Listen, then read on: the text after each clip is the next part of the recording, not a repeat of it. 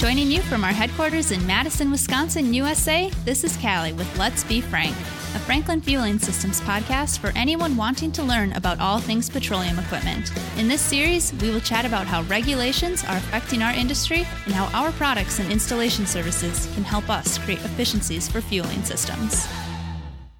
Today, I want to learn more about service station hardware, so I've brought Nicole Keppy, the product manager, on to talk about how the October 2018 regulations are affecting our Defender Series line of spill containers and overfill prevention valves.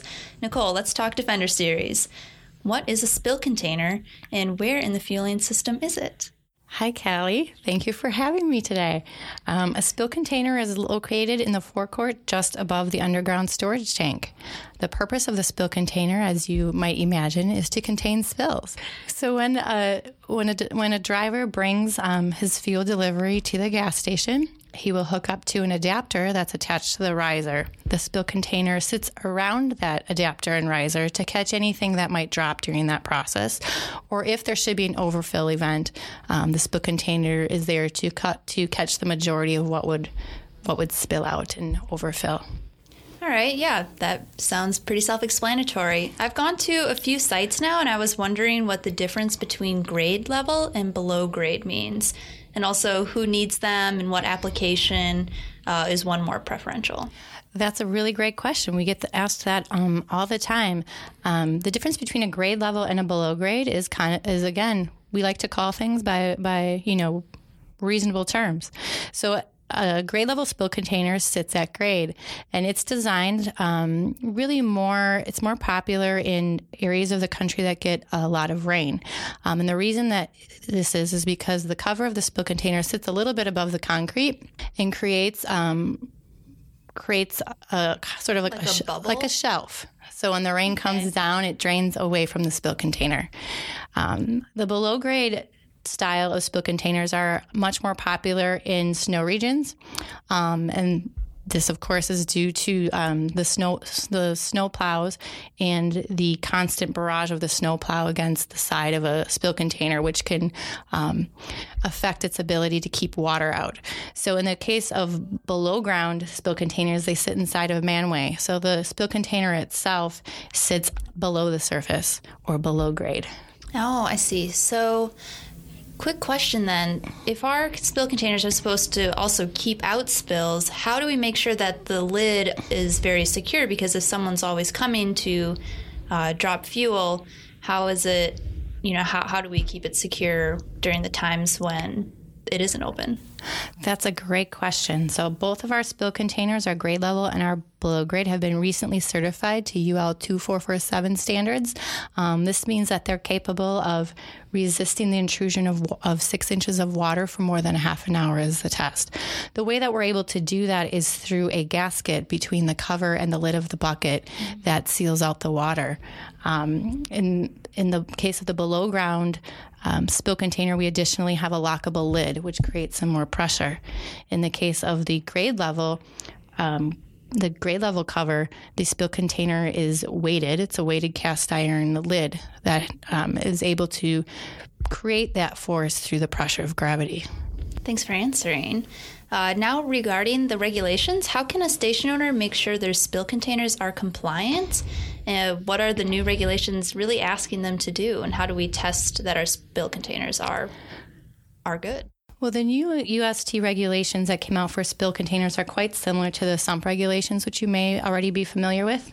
So the purpose of those regulations is to ensure that any kind of spill, of course, is can be contained in that in the spill container and that it's continuing to function over time. So, with those regulations that um, came officially into effect into effect in the middle of October, there are two requirements for um, for customers. The first is a 30 day walkthrough.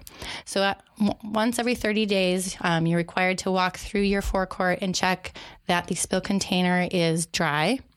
Um, if you have a double wall spill container, you'll check the interstitial monitoring device to make sure that that has not been breached. Um, and then you're also going to want to check for things like cracks and other visual um, visual items that you can easily spot. The second piece of that is um, a three year testing. Um, so, for the three year testing requires you to prove that the spill container can still withhold uh, liquid. So, if there is a spill. For a single wall container, that will require hydrostatic testing.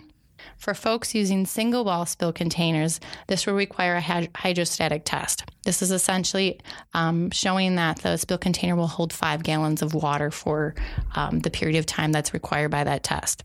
If you have a double wall spill container, um, those can be tested with a vacuum testing, um, which is a much easier process and there's no wastewater to get rid of.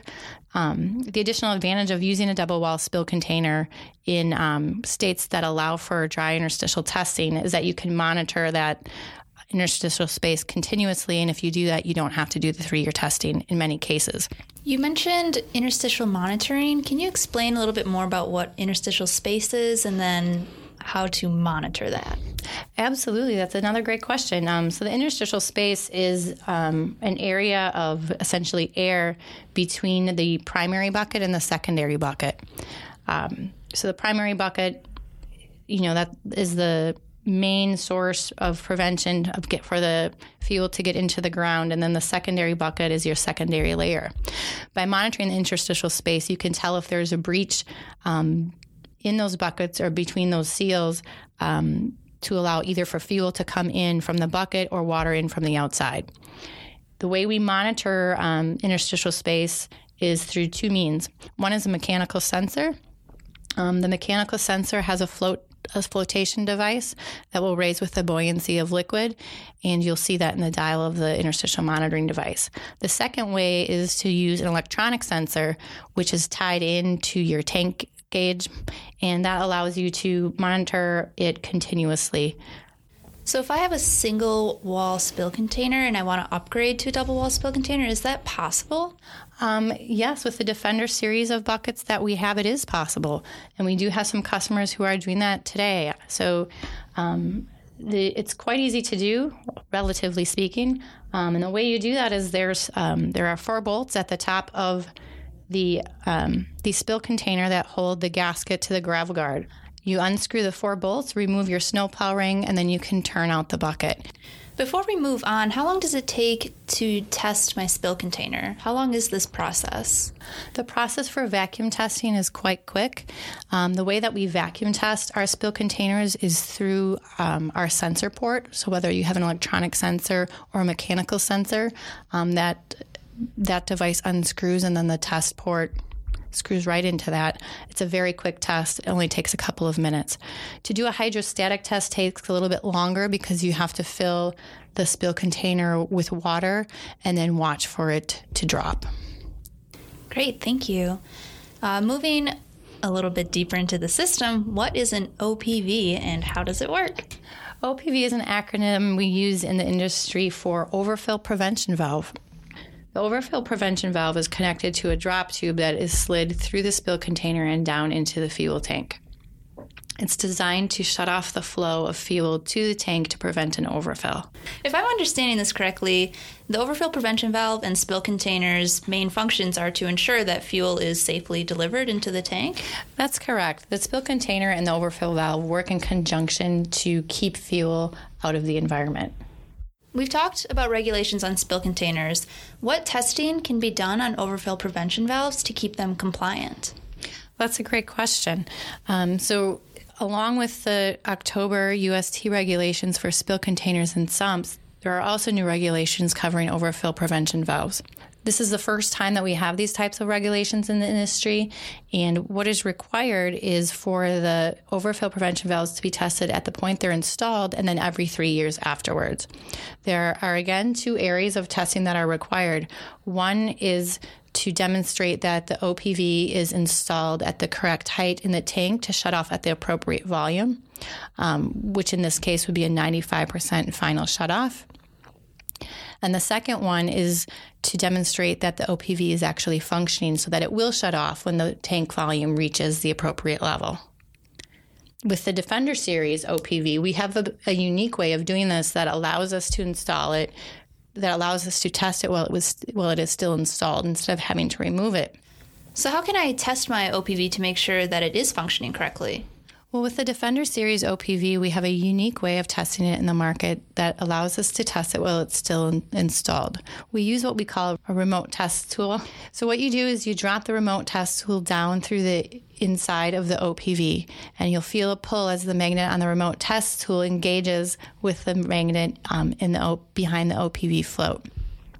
As you pull up on that remote test tool, you can watch the flapper move. The great thing about this method is that it tests the entire me- mechanical linkage of the device from the float all the way through to the flapper. So if I'm testing it, I could actually see that it works.